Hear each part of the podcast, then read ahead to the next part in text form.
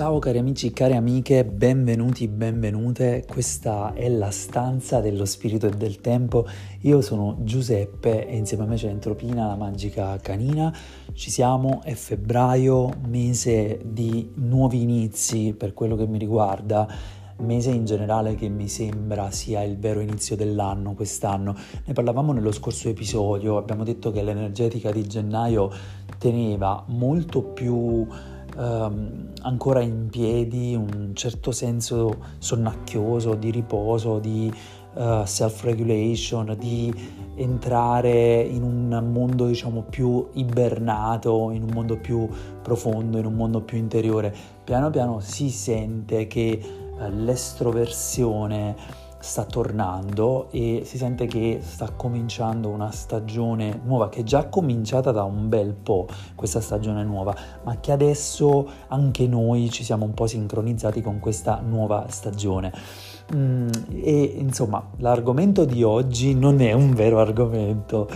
Vale a dire che è un miliardo di argomenti contemporaneamente ma eh, è forse un unico grande argomento che è quello della della vulnerabilità, del perfezionismo e della capacità poi di essere imperfetti. È un messaggio che mh, mm, io mm, porto avanti ormai si può dire da 7-8 anni mh, mm, ed è un messaggio che in realtà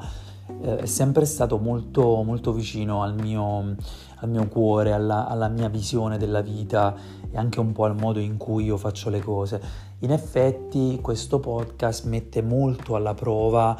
Uh, spesso una, una, mia parte che tende ad essere perfezionista, che tende a, a, voler aspettare il momento giusto, che tende a voler fare le cose in una certa maniera e che vuole anche apparire in una certa maniera, nel senso che uh, vuole magari Uh, che, un, che, un, che, un, episodio del podcast sia perfetto, che ci siano uh, de- degli argomenti già scritti, invece appunto il mio podcast è un podcast che io oserei dire non ha nemmeno un canovaccio, il canovaccio nasce semplicemente da quello che io faccio tutti i vari giorni, il lavoro che porto avanti, le letture che faccio, ma soprattutto dalla mia capacità, tra virgolette, di uh, entrare in profondità, di uh, prendermi del tempo per me stesso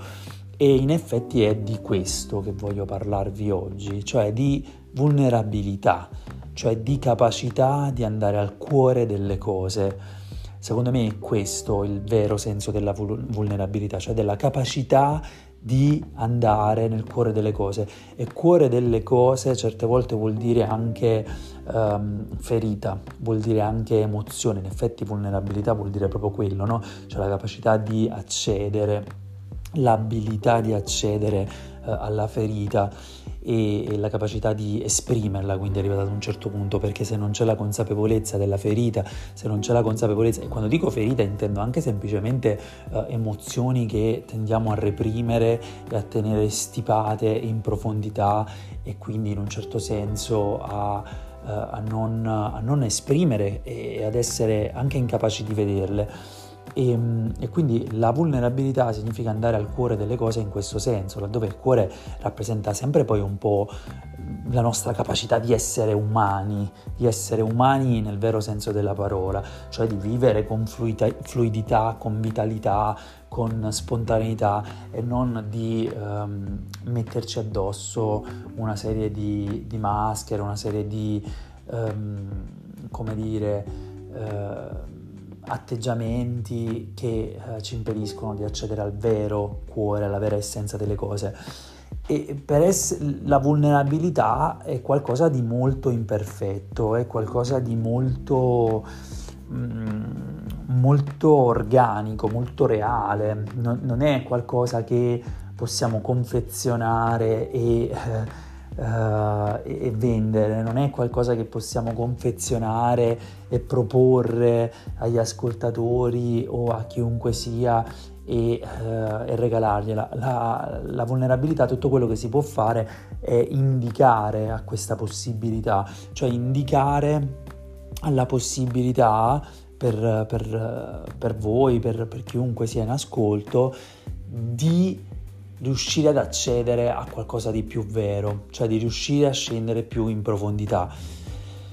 Questo è un lavoro che io sto facendo molto in questo podcast e molti se ne sono accorti, nel senso che quando ho cominciato il podcast, il primo momento di inizio del podcast è stato un momento di uh, necessità e un momento di ritornare a fare alcune cose per me molto importanti, mh, mm, che era un po' anche questo, questo mio modo di uh, accedere a delle verità attraverso la parola, attraverso la scrittura che non nascessero però, che non fosse però solo connessa um, ad una scrittura uh, esteriore, non, non, doveva essere qualcosa che uh, era legato agli altri, ma era una, una scrittura, una mia capacità e una mia abilità di entrare nella mia profondità e di condividere con gli altri quei tool, quelle cose che io ho scoperto nel corso del mio cammino. E, e ovviamente tutto questo non era consapevole al principio, mm, lo diventa ogni volta nel corso del cammino, cioè ogni volta che io ricomincio eh, ad esprimermi più totalmente ad un gruppo di persone, mm, queste persone eh, ricevono quel segnale e, e, soprattutto quel segnale lo ricevo io eh, in un modo o nell'altro ed è un lavoro che si fa che, che, è complicato perché c'è sempre una sottile linea tra essere vulnerabili e fare quello che a volte chiamiamo eh, condividere troppo no? e dire più del dovuto. Io credo che questo oversharing, questa idea del condividere troppo, sia sia un po' un retaggio culturale, cioè ogni volta che io mi ritrovo a fare un podcast in cui parlo di psicologia e cerco anche di mettere, eh, mi viene da dire proprio in piazza, e questo è appunto un segnale di, di questo retaggio culturale, di mettere in piazza un po' Uh, alcune mie vicende personali, il modo in cui le ho superate, il modo in cui uh, possono, possono, essermi, possono essere state utili a me e magari possono essere utili anche alle altre persone. Ogni volta che lo faccio c'è comunque un'istanza che cerca di uh, ricordarmi che c'è, c'è un, um, un, confine, c'è un, una linea che non va superata nel, nel condividere le cose. E questo è molto giusto, cioè noi dobbiamo sempre fare attenzione a questa linea, però dobbiamo anche porci la domanda fondamentalmente cosa succederebbe se io superassi questa linea? Cosa succederebbe se io fossi veramente vulnerabile in tutti i contesti della mia vita? Beh, io credo che sarebbe una rivoluzione. Quello che succederebbe è che probabilmente qualche volta finiremmo per condividere più del dovuto e mostrare più del dovuto della nostra vera anima, della nostra vera intimità. A volte uno vuole proteggere no? alcune, alcune parti e nel proteggere alcune parti si finisce per imprigionarle. Nel proteggere alcune parti si finisce per nasconderle, nel proteggere alcune parti si finisce per relegarle in un angolo della propria esistenza e di impedire a quelle parti di esprimersi. Quando dico parti intendo, e, e questo diventa anche un'abitudine, diventa anche un modo di essere, diventa anche uno stato e, e noi non ce ne accorgiamo perché l'essere umano è così, si esprime in ogni stagione in una maniera che è unica. Abbiamo la sensazione di essere sempre uguali a noi stessi, ma la verità è che in ogni stagione noi ci esprimiamo in modo assolutamente unico. Ogni estate è completamente nuova, ogni primavera è completamente diversa. Noi abbiamo questa, questa idea che siano la stessa, ma non sono le stesse. E quindi in un determinato momento noi iniziamo ad esprimere magari una parte di noi che può emergere soltanto con lo sforzo consapevole della nostra abilità di accedere al cuore, di accedere alla verità. Se posponiamo la sveglia, se mettiamo in pausa quella nostra abilità, se mettiamo in pausa quella nostra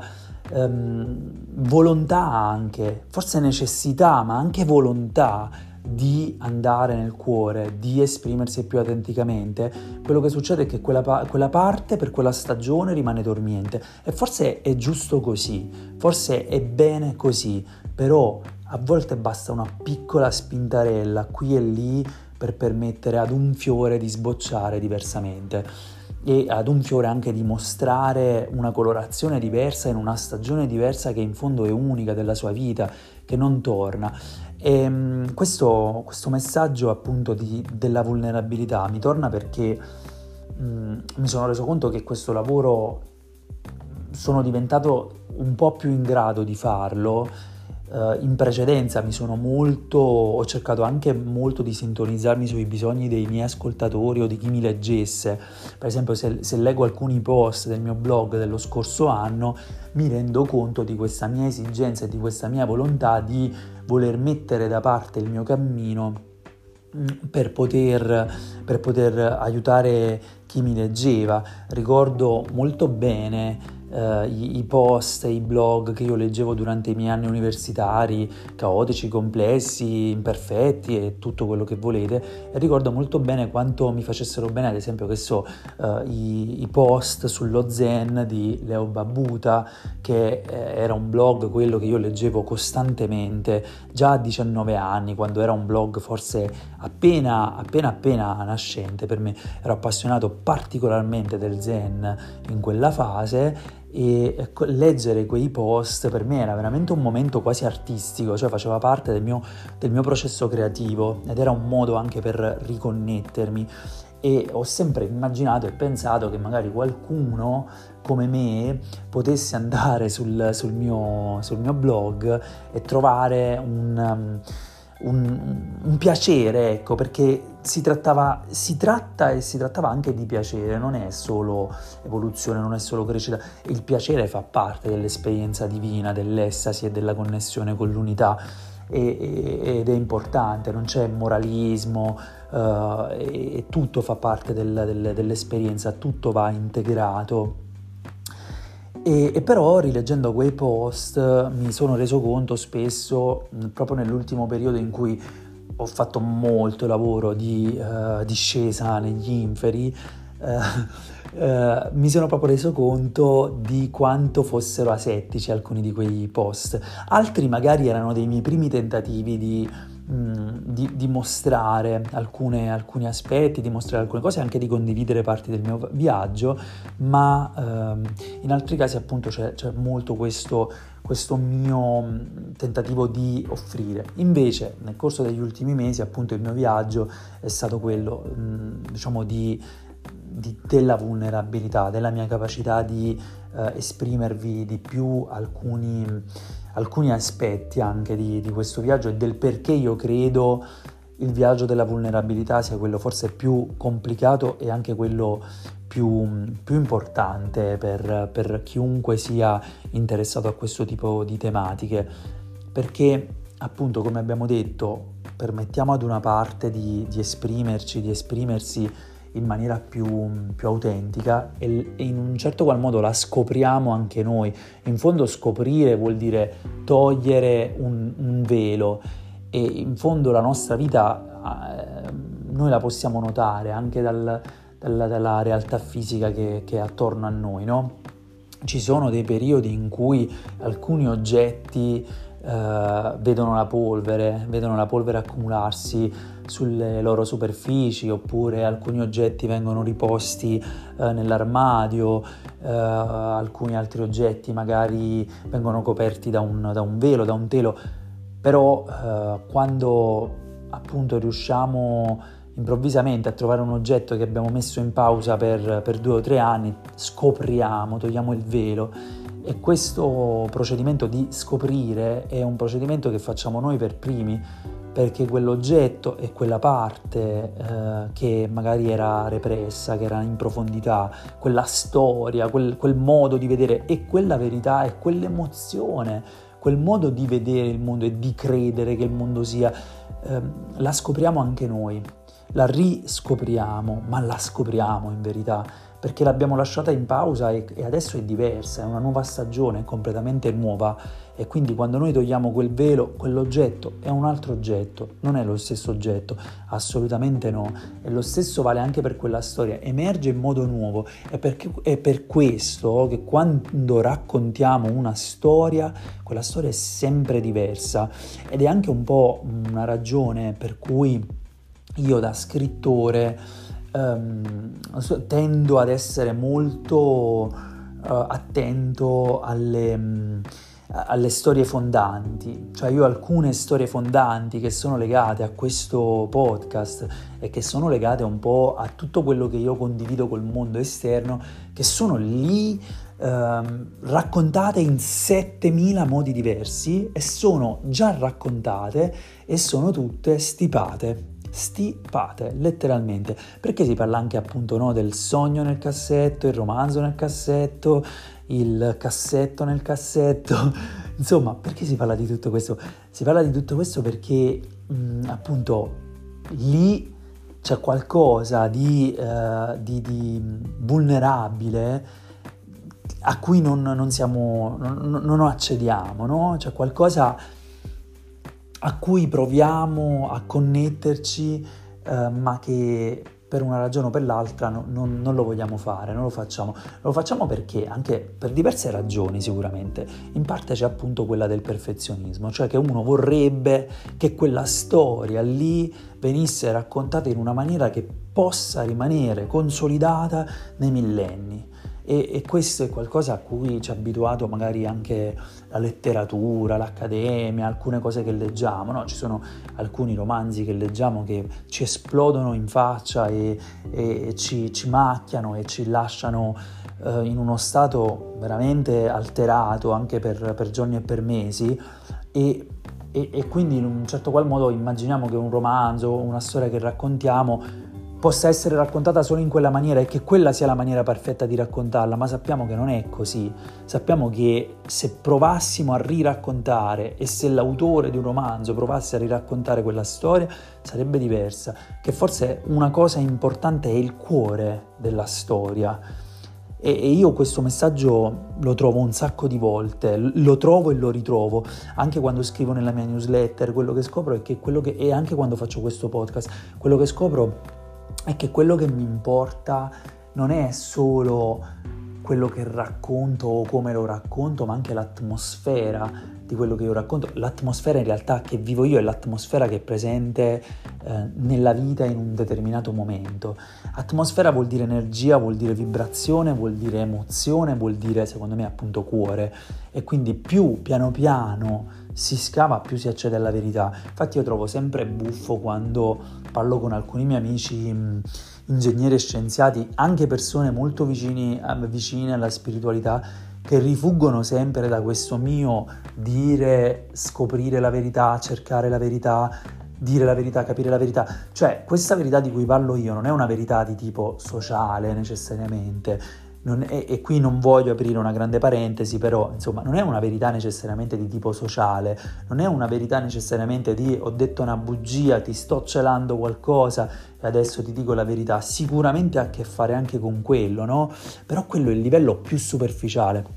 La verità di cui parlo io è capire veramente come noi guardiamo il mondo, come noi viviamo il mondo, quello che proviamo e quello che pensiamo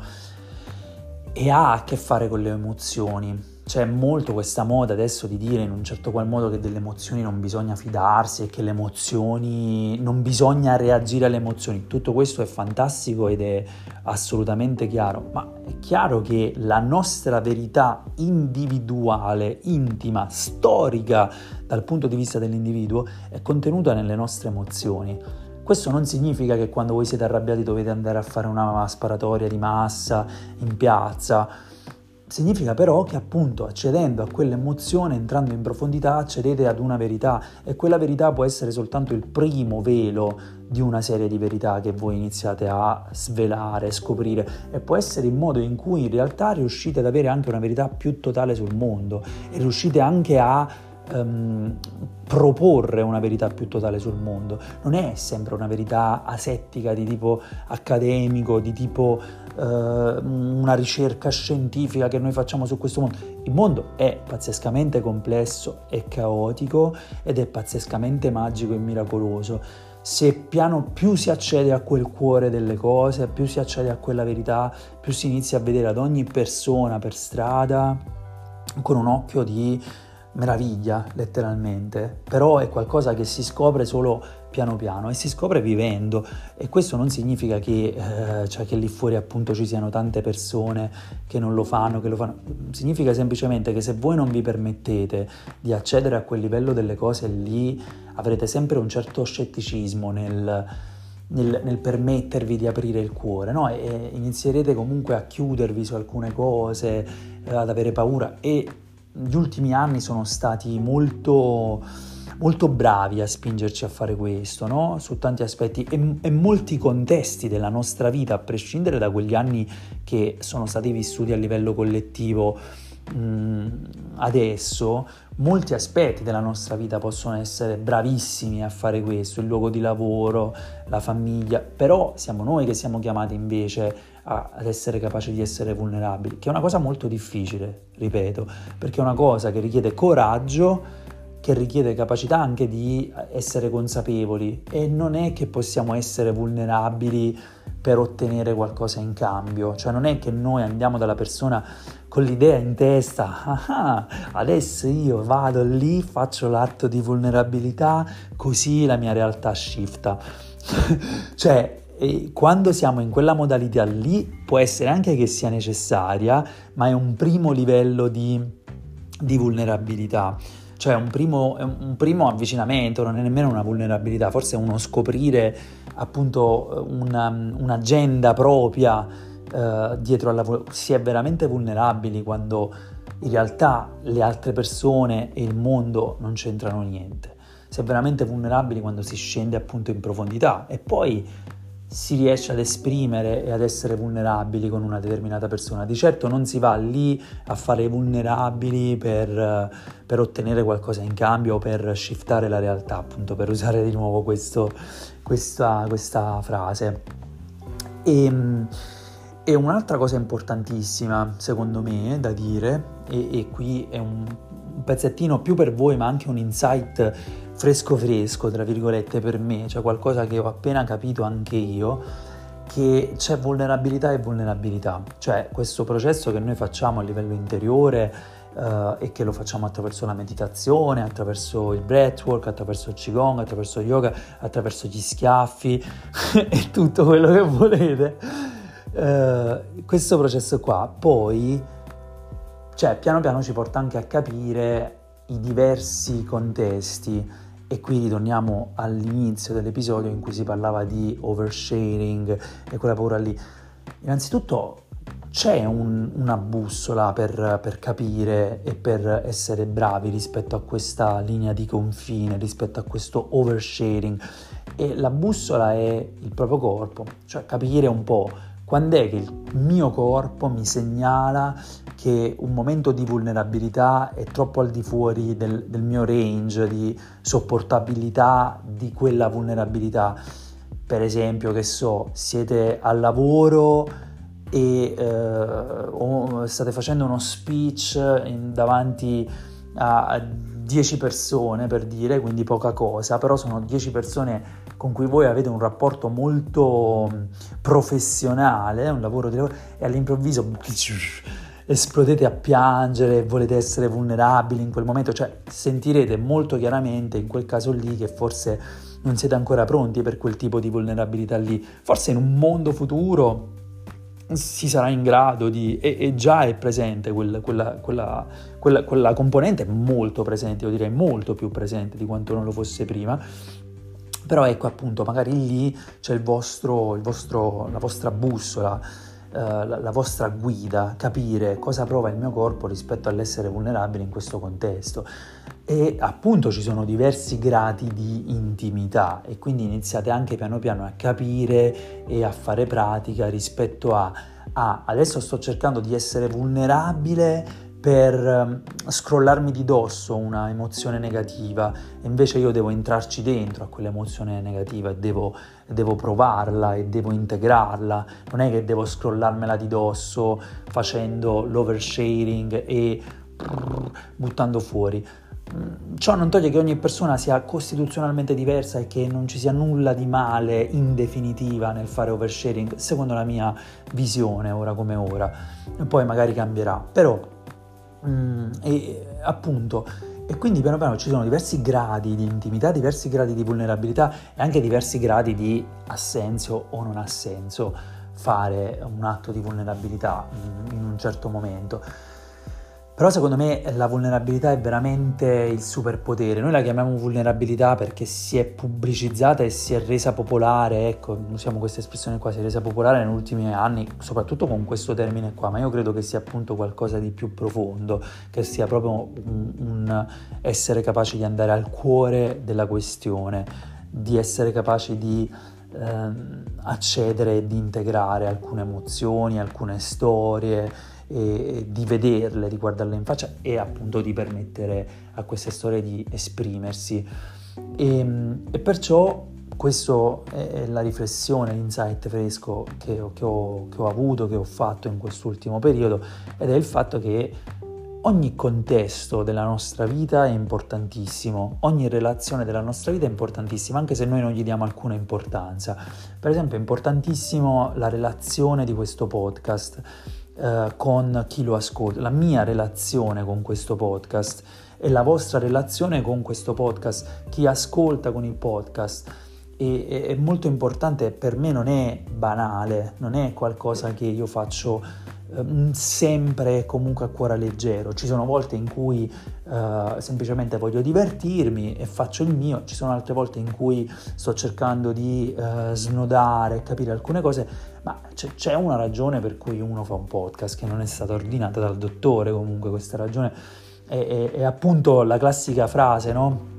il cuore ha delle ragioni che la ragione non conosce. Evidentemente, cioè, in un modo o nell'altro, nell'esigenza di fare un podcast c'è una ragione che la ragione non conosce e, e, e perciò eh,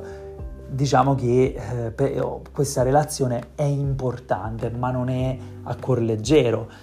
non in un senso che è una relazione seria, ma non è, non è random, non, non, è, non sono io che vado in piazza e... Brsh, cioè è una uh, relazione ehm, in cui io rifletto, no? Ehm, e, e, questo vale per tutte le relazioni della vita, anche quelle a cui noi diamo poco valore. Instagram, ritorniamoci con questa mia piccola crociata su Instagram e questo mio modo di riintendere Instagram che, che va avanti. Cioè, Instagram è anche un luogo in cui voi avete una relazione col mondo e vuoi o non vuoi questa relazione è fatta in un modo molto caotico, molto strano, in cui ci sono delle storie, ci sono delle, delle, delle, delle, persone che guardano queste storie, ci sono i vostri podcast, ci sono cose che voi vorreste fare su Instagram ma non fate perché è un po' più il momento diciamo festaiolo, è un po' come se uno andasse in una Mm, insomma, mm, avete capito cosa intendo, non c'è bisogno di andare... Avete capito, anche Instagram è un luogo importante. Ovviamente poi ci sono altri luoghi, chiamiamoli così, della vostra vita che possono essere il, il vostro gruppo di amici, il vostro gruppo di amici dell'università, il vostro gruppo di amici del lavoro, il vostro gruppo di colleghi con cui non andate... Cioè, il vostro gruppo uh, di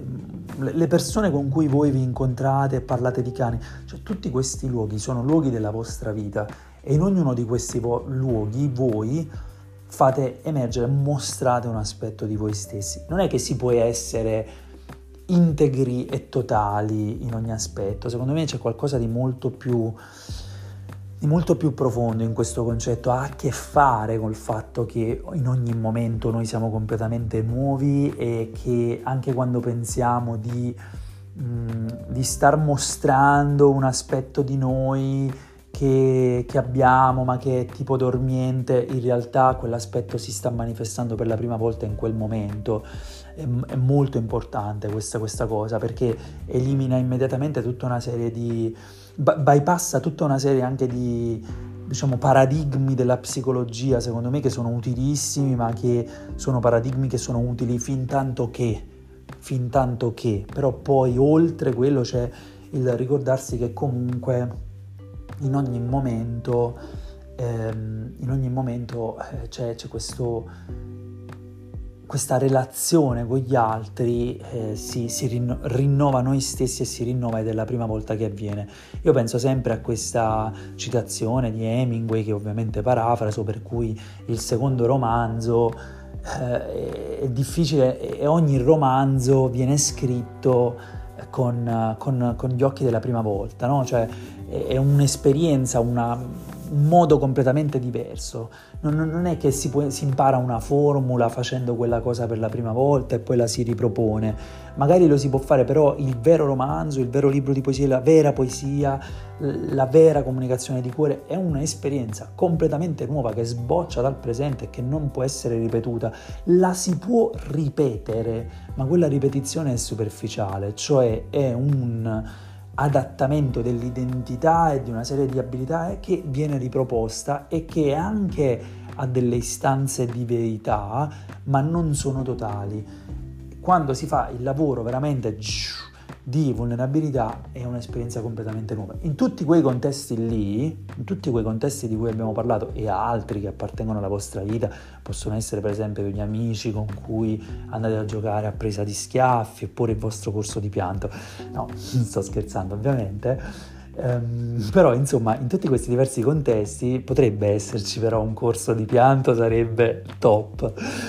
e in tutti questi diversi corsi, eh, luoghi, eh, praticamente voi avete l'opportunità di mostrare una vostra faccia e di essere vulnerabili. E questo è l'insight che ho avuto. La vostra guida rispetto all'oversharing è sicuramente nel corpo, ma è anche sicuramente nella consapevolezza del, del, dei diversi contesti e di, di che cosa di, di chi voi siete in quei contesti. Mi spiego meglio. Tante volte quando io vado su Instagram, per esempio, eh, cerco di... Mm, quando ho iniziato ad andare su Instagram in primissima istanza, per me quel viaggio era connesso ad un viaggio altamente spirituale, altamente, un viaggio di verità. Ecco, secondo me spiritualità è verità in questo senso. Quindi uno non deve immaginarsi per forza uh, angeli o San Gerolamo, quello che siano. O, o anche che so Buddha o tutto quello che può immaginarsi anche tutto questo, ma può immaginarselo anche come un simbolo del piacere che si prova nell'interagire con quel tipo di contesto, con quel tipo di cose. Cioè, è, molto di più, non, non deve essere un, un, un, dogma, non deve essere qualcosa che sta lì uh, così. Quindi per me il viaggio di spirituale è quello. E per me l'essere andato su Instagram in quella prima istanza faceva proprio parte di un viaggio di svelamento e di scoperta, in una fase in cui io emergevo da un, fondamentalmente da un confronto con la mia ombra obbligato, un confronto da cui emersero molti fumettini, tra cui uno dei miei primi fumetti eh, dal titolo Attack on Panic, eh, che ovviamente eh, raccontava di una mia esperienza personale, eh, un fumetto altamente imperfetto, ma che appunto era emerso ed era così necessario che mi aveva spinto ad andare oltre la mia, le, le, i, i, miei rimorsi, la mia resistenza di perfezione, il modo in cui ad un certo punto avrei potuto condividere. No, era così necessario, così, anche così vogliosa quella cosa, così de, c'era così tanto desiderio che appunto uh, emergeva. E poi l'essere andato su Instagram mm, e aver postato quelle cose per quanto imperfette era parte di, di un viaggio, era un, parte di un viaggio di condivisione, quindi era un momento di vulnerabilità, era un momento di vulnerabilità che non era praticamente rivolto a nessuno, c'era un momento di espressione di sia vulnerabilità ma anche divertimento, perché poi molti fumettini erano fumettini che, che, emergevano e che emergono da questo lavoro, da un lavoro che è spirituale, da un lavoro di accesso alla verità. E non erano solo fumettini, erano foto, erano poesie, erano memetti, erano raccontini, erano cose, cioè tutto quello che emerge da questo viaggio della vulnerabilità. E però, cioè, eh, quel, quell'Instagram lì eh, era un mondo. Poi, dopo sei anni, sette anni di Instagram, quello che succede è che comunque noi eh, iniziamo a um, ossidare un certo tipo di identità e di relazione con quel contesto e quindi si possono fare due cose, cioè si può diventare capaci di essere vulnerabili rispetto a quella che è la propria nuova verità, la propria nuova eh, il proprio nuovo viaggio, che magari è lo stesso alla fine, cioè è sempre lo stesso, e capire come, come, gestire quella vulnerabilità rispetto ad un gruppo di persone. Però questa è la cosa interessante che ho capito. Cioè, non è che uno va su Instagram e ancora c'è da lavorarci intorno a questa... De- devo ancora trovare il modo giusto di insegnare questo concetto, però non è che uno va su Instagram con l'idea di rivolgersi ad una platea. Il lavoro deve essere sempre quello di andare dentro e scavare e, propo- e condividere, in un certo senso esprimere, dare. Non bisogna pensare a chi riceve il, uh, il dono. Il dono è dono e non si guarda, non si giudica il dono. Il dono viene fatto da voi o da altri creativi, da altri artisti, da altri uh, creatori di contenuti, uh, influencer, quello che siano, anche scrittori, perché anche gli scrittori utilizzano tantissimo Instagram, poeti, cioè quello che viene offerto. È, è come se eh, uno è come quando si, si, cammina per una città, uno si guarda attorno e apprezza la bellezza del, de, degli edifici, anche i luoghi un po' diroccati, eh, le zone di periferia, cioè uno è in grado di apprezzare tutto quello, non è che... Eh,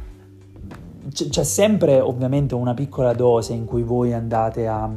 eh, a chiedervi come verrà recepito quello che state facendo, però non potete diventare prigionieri di quel, di quel lavoro perché sennò non riuscite ad essere vulnerabili.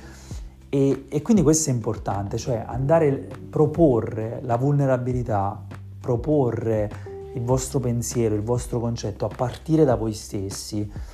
e, o da voi stesse. E la stessa cosa avviene in altri contesti, cioè lì su Instagram voi non dovete parlare a tutti, innanzitutto dovete parlare col cuore di quello che vi sembra giusto in quel contesto e secondariamente dovete parlare alle persone a cui volete parlare se volete usare quel canale e, e lo capite se siete connessi al vostro viaggio, al vostro cammino. Cioè non potete fare, uh, non so, non potete comportarvi da eh, attori di Hollywood eh, su Instagram se poi in realtà quel cammino non fa proprio parte del vostro destino, non è proprio nelle vostre corde, non ha nulla a che fare con voi, cioè lì state, state scimmiottando una cosa che non vi appartiene proprio, che non siete voi e quindi siete anche distanti dal vostro cuore, dalla vostra verità, dalla vostra capacità di accedere alla ferita e di essere vulnerabili. E la creatività accede, dalla fer- cioè emerge dalla ferita e dall'accesso alla ferita e dalla volontà di farlo. E, e poi secondariamente do, dopo questo primo passo dovete chiedervi ma effettivamente poi io a chi è che, chi è che vorrei che vedesse questi palazzi? Chi è che vorrei che fosse il destinatario di ciò che io creo? Sicuramente tantissime persone, se siete delle persone che eh, hanno voglia di dare, di partecipare al mondo, di, di essere più capaci, sicuramente tantissime persone, però fondamentalmente non è che eh, vorreste mh, mm, ammaliare proprio, proprio tutti. Cioè, fateci caso, quando voi andate nei vostri ambienti di lavoro, nelle, nelle, ci sono così tante persone che non risuonano con voi, che non hanno nulla a che vedere con voi e non dovete cercare anche di eh, attrarre quelle persone lì, ma ancora di più io direi dovrete, dovete piano piano smetterla di aver paura di quelle persone lì quando create, quando proponete, quando siete vulnerabili. Cioè la vostra paura e, le, e i vostri timori e anche le vostre, come dire, obiezioni rispetto alla capacità di essere vulnerabili in un contesto non devono essere connesse alle persone che non hanno nulla a che vedere col vostro viaggio. Cioè, immaginatevi se voi andaste da Putin a, ad aprire il vostro cuore a Putin magari funzionerebbe, eh? però cioè, magari potrebbe essere anche veramente pericoloso. Quindi ecco, magari adesso stiamo chiamando in casa Putin, poveretto, che mm, con tutta la cattiveria, magari, cioè, chi lo sa. Ehm, ecco, quindi appunto, eh,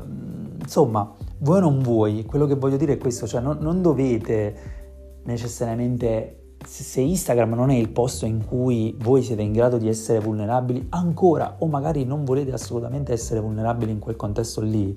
non siete chiamati a farlo, però dovete capire che quello è un luogo della vostra vita. Quindi o piano piano lasciate che l'energia di quel luogo cambi e magari diventi un luogo abbandonato in cui tornate di tanto in tanto e magari scoprite che c'è della bellezza oppure magari scoprite che non ce n'è oppure, oppure avete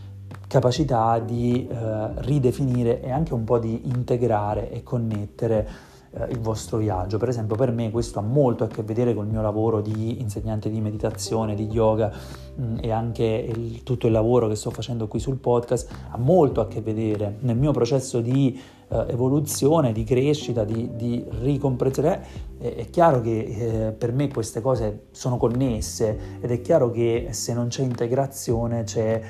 non disintegrazione ma sicuramente contrasto, sicuramente energia sprecata. Quindi lì c'è molto da, da dire e da capire. Uh, e lo stesso vale per voi e per molte persone che mi scrivono e con cui parlo, cioè che mi dicono che, che, vogliono abbandonare Instagram. Questa voglia di abbandonare Instagram nasce da questo, dal fatto che si è cambiati e non si sa come si è cambiati, magari nemmeno in modo chissà che, ma proprio che cioè che non si riesce a dire ciò che si vuole su Instagram, che ci si sente come persone che vanno in piazza a strillare in un megafono e che vengono tendenzialmente magari o ignorate o comunque sia non ricevono chissà che responso, quindi è comunque un tipo di operazione un po' dolorosa, no? Quindi siete voi comunque a dover fare reframing, a integrare, a capire che il problema non è la piazza, il problema è che, che dovete prima entrare e fare un certo tipo di... e capire. E lo, la stessa cosa vale per gli altri ambiti, appunto, l'ambito del lavoro, gli amici dei cani, gli amici, ehm, non so, del corso di pianto, del corso di schiaffi, quello che sia. È chiaro che ogni, in ogni contesto voi dovete chiedervi a chi vi rivolgete. Per esempio, una cosa che è, eh, avveniva spesso all'inizio del mio periodo di insegnamento a scuola, Mm, nella, nella, scuola elementare, non nelle scuole superiori, quando ho cominciato a insegnare nelle scuole elementari, per quello che era un po' il mood di quell'ambiente, di quella cultura, di quel luogo di lavoro e soprattutto il mood anche proprio delle, delle, delle, delle maestre, no? Del, un certo tipo di... Mm, c'era una parte di me che mh, mm, aveva, quando parlava nel podcast, aveva un certo, un certo timore di essere diciamo troppo vulnerabili, vulnerabile perché quelle maestre che avrebbero ascoltato il podcast avrebbero scoperto alcune cose che per me non avevano a che vedere necessariamente col rapporto di lavoro, no? E questo non, non, dobbiamo farlo, non va fatto perché per l'appunto non possiamo limitare il, la nostra capacità di essere vulnerabili rispetto al fatto che pensiamo di doverci rivolgere. Quando, noi, quando, io parlo nel mio podcast, io mi rivolgo ad alcune persone, mi rivolgo ad un certo tipo di persona, una persona che vive in allineamento col suo viaggio, che è questo tipo di viaggio. Non dico che eh, alcune maestre o uh, altre professioni non vivano in allineamento col loro viaggio, loro vivono assolutamente magari in allineamento col loro viaggio o magari no, però appunto non, um, le, le, persone a cui mi rivolgo io in questo podcast sono quelle con le quali io sono vulnerabili. Non è che bisogna essere vulnerabili proprio con tutti e non possiamo avere paura di essere vulnerabili sui nostri canali e sulle nostre imprese e sulle nostre uh, attività creative, sul, nostre, sui nostri ambiti solo perché forse potremmo essere ascoltati da maestre con cui invece dobbiamo essere più corazzati o da mamme, di genitori con cui dobbiamo essere più professionali. Non si può più fare questo discorso e l'era di internet ci chiede di capirlo questo concetto molto in profondità, eh, nel senso che eh, se noi non solo l'era di internet, ma tutte le ere per ogni creativo e per ogni artista, questo è sempre stato un discorso importantissimo, cioè non possiamo immaginare di andare nel nostro corso di schiaffi e, eh, e comportarci uso questo esempio un po' scemo per capirci, non possiamo pensare di andare nel nostro corso di schiaffi dove noi andiamo per imparare a prendere gli schiaffi fondamentalmente e, eh, e aver paura di, del fatto che essere vulnerabili, come richiede evidentemente un corso di schiaffi, in quel contesto che essere vulnerabili durante il corso di schiaffi mi eh, esporrà a, a, agli altri contesti della mia vita. Cioè non possiamo andare a fare quel corso di schiaffi con la paura che eh, il nostro capo scopra che noi facciamo un corso di schiaffi e che noi abbiamo mostrato l'altra guancia e quindi mostrando l'altra guancia vuol dire che siamo deboli o fragili o quello che sia. Mm, non possiamo vivere così. Mm, ce lo richiede l'era di internet, ma ce lo ha richiesto ogni era della nostra vita. Ed è anche per questo che dico che in ultima analisi essere vulnerabili non è qualcosa che c'è una linea che poi se la superi sei fottuto. Lo è solo perché stiamo provando a proteggerci e, e lo facciamo, ma in ultima analisissima non c'è problema. cioè, in ultima analisi, se fossimo capaci di essere totalmente vulnerabili, che significa che comunque dobbiamo essere in grado di accedere e che in ogni stagione saremo vulnerabili in modo completamente diverso e nuovo se vogliamo essere veramente capaci di essere vulnerabili. Mm, in ultimissima analisi non c'è problema, significherebbe semplicemente che... Eh, che staremmo danzando in un modo totalmente fluido con la vita in un determinato momento dimentichi del tempo e dimentichi del mondo e dimentichi della società, saremmo noi stessi o noi stesse il mondo intero. In ultimissima analisi, in ultimissima analisi. Importantissimo questo concetto secondo me perché può aprirci tantissimi spiragli di, anche di libertà e anche di libertà proprio del dire wow, io nel mio corso di schiaffi vado a prendere gli schiaffi e non mi interessa se poi nell'altro contesto sono uh, un, un, insegnante di glottologia applicata, eccetera. Nel corso di schiaffi vado a prendere gli schiaffi. Io nel mio podcast parlo di alcune tematiche e non posso permettermi e non posso permettere che eh, altri contesti invadano comunque una certa enterprise, una certa maniera di vedere le cose. Ecco, questo lo dico soprattutto a voi, a me non serve dirlo nel podcast, lo dico soprattutto a voi per farvi rendere conto dei diversi contesti in cui vi impedite di essere vulnerabili per paura che altri contesti in un certo qual modo lo riflettano. Dipende dal vostro viaggio e dipende da quello che state facendo. Nessuno vi obbliga ad essere vulnerabili in modo plateale e nessuno vi obbliga ad essere vulnerabili eh, in ogni enterprise della vostra vita se in realtà poi state vivendo in un mondo molto arcadico e molto lento come quello che mi capita di vivere in questo momento. Eh, nessuno vi obbliga a farlo, però siate onesti e oneste con voi stessi.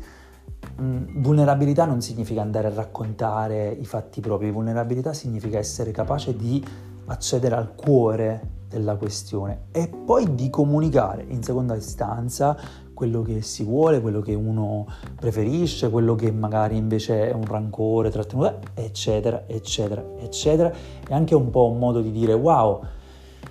questo è quello che provo rispetto a questa situazione, non so bene cosa farci, sto cercando di capirlo, però ecco, cari amici di Instagram, avevo bisogno di dirvelo, sto cercando di uh, integrare un po' una serie di cose, bla bla bla, eccetera, eccetera, e così via. Importantissimo, cosa che, uh, con cui chiudere questo, questo, podcast per rinnovare